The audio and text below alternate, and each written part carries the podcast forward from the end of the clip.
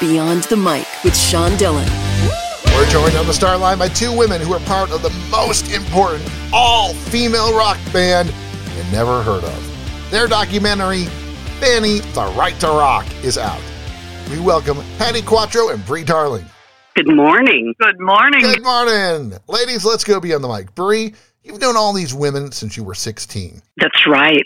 How has your appreciation grown for all you have achieved, though you were fighting sexism, anti immigrant sentiment, now ageism, and much more? You, you know, it's interesting from having made the documentary and now seeing it and seeing people's reactions. That was a big wake up call for me because, you know, this was just my life. I lived it and I didn't have as big of a perspective, and now I do. And I didn't realize at the time how difficult things were are for, were for us on on all those levels. Um, just you know, being girls playing rock and roll, uh, being um, Asian American in a time like when uh, my parents moved to the United States, it wasn't even legal for them to be married, which I just learned. Um, from some of my family. So, yeah, it's been a, a big awakening. And ageism, um, you know, this is the only time maybe, Patti. I don't know if you agree with me, when people can really say, you know, what is it like to, to, to play? You know, they used to say, what is it like to be a girl and play? You know, now what is it like to be a little older and play? play. Patti, David Bowie said of Fanny, quote, Fanny was the most important band in American rock, has been buried without a trace, unquote.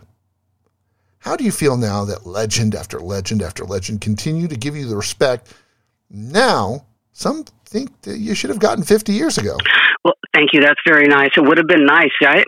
Um, it's it's great that uh, that he said that, and he said it on such a visible format. I, I remember when I read that in Rolling Stone, I thought, "Wow, we're going to finally get recognized." Okay, that was 22 years ago, 23 years ago. It took this long, so and and he had actually input into our costuming. I remember when he was coming to see us, you know, at different gigs, and he came to New York City, and he walked in. He said, "Always make an entrance." yeah. And he told, you know, and he had an input into those costuming things we wore. He was so creative and so gracious. Yeah, the the record that Patti and I did together, Rock and Roll Survivors, which was the fifth Fanny album with I have to say, with the the biggest Fanny hit, Butterboy.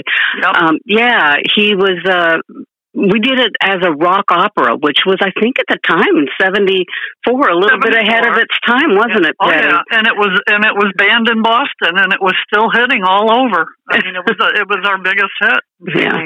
and it was about David. How has music touched your lives? Oh, you know, music has been th- my whole life. I've been playing since I was 14. Joined my first band at 14. I met June and Jean when I was 16, and even though uh, when Fanny was over, I continued on. So music is a big part of my life. I've been really fortunate to tour with some of the greatest musicians, you know, that I could possibly imagine and record with, and um, and, and still do. So I'm I'm I'm I'm touched. Uh, same for me. I uh, grew up in a very musical family. My brother was one of the biggest promoters in the Midwest. He brought in Hendrix and Stones at the same, you know, the first time ever, and opened up the rock scene. So all of the Quatro girls were just nurtured in music, and it has been my whole life. It was like the family business. And I think we toured with everybody. My God, my mentors were Jeff Beck and Leslie West, and it's my passion. Uh, It's been an incredible, incredible life with music. And we didn't look at the gender. We just wanted to play. And you know, And our dad said, You go for it. He was so supportive. He was a big band leader. Said, You do it. And, and one of the cool things about being in the music business or just being in the art of making music is it changed for me. I started out as a drummer. I didn't know I could sing, and then I learned I could sing when I met June and Jean because they had me do the R and B hits of the day, and and then you know, and then I played and I came down and started recording, and then after a long while, I started writing, and writing is a huge part of my uh, my musicality now, uh, and it's so it goes on and on. You know, hey, if you're out there and if you love music, if you have any desire to play music, you go for it because Absolutely. we've got this one opportunity down here. So do something epic, do it now, play music. It's a great life. It's time for one big question with Patti Quatro and Brie Darling, members of the band Fanny, and their documentary Fanny: The Right to Rock is now available. Ladies, how do you want Fanny to be remembered? We we broke down a lot of doors, and it still isn't quite broken, but it sure is more respected. I've never seen so many women in music making it, but it's the all girl thing that was something very unusual. We were just a novelty. And, you know, it's time for some respect for the so many women groups that were rocking it and not allowed to play a guitar between their legs or drum. I mean, it, it's time for some respect to that because we've been there all along. I want to be along. remembered as Yeah. a band of badass bitches, man. You think if your band was revived? It had been launched today. I mean, imagine if you were 16 years old, the lights are dimmed, and you guys just start rocking, and no one knows about you, and then the lights come up, and all of a sudden, it's Fanny. you want? I you're making me want to go out there right this second. I and I'm ready.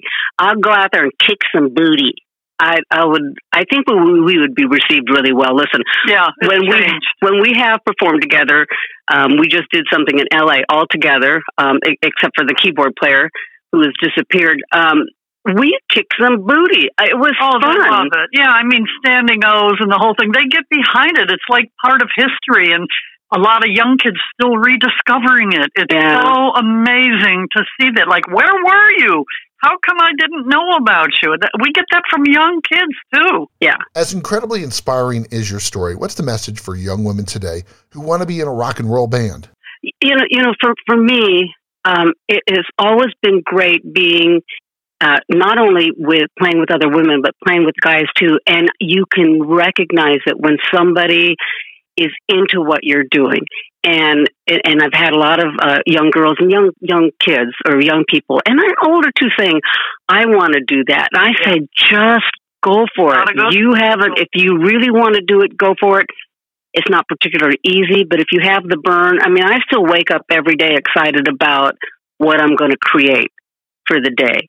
Um, and if you have that, if you want to do it or, or, or perform, you know, just, just, you got to just do it. You have the ability as much as any other person on this planet, male or female, gay or straight, old or young, you have the ability to do it if you just want to do it. So it's been a great life. Music, uh, playing in, in all kinds of music, rock bands, playing drums, singing. It's been an amazing life. So you want that, you have as much opportunity or reason or anything as anybody. And yeah, I mean, you, you can't you can't let somebody still your passion. Yeah. You know, you've got to bring it alive and do it, and don't let somebody tell you no. yeah. You better respect Fanny. Their documentary, Fanny, The Right to Rock, is out now. We thank Patti Quatro and Brie Darling for taking the time to talk with us today. Thank you, Sean. Thank you. And that, my friends, is a Beyond the Mic shortcut.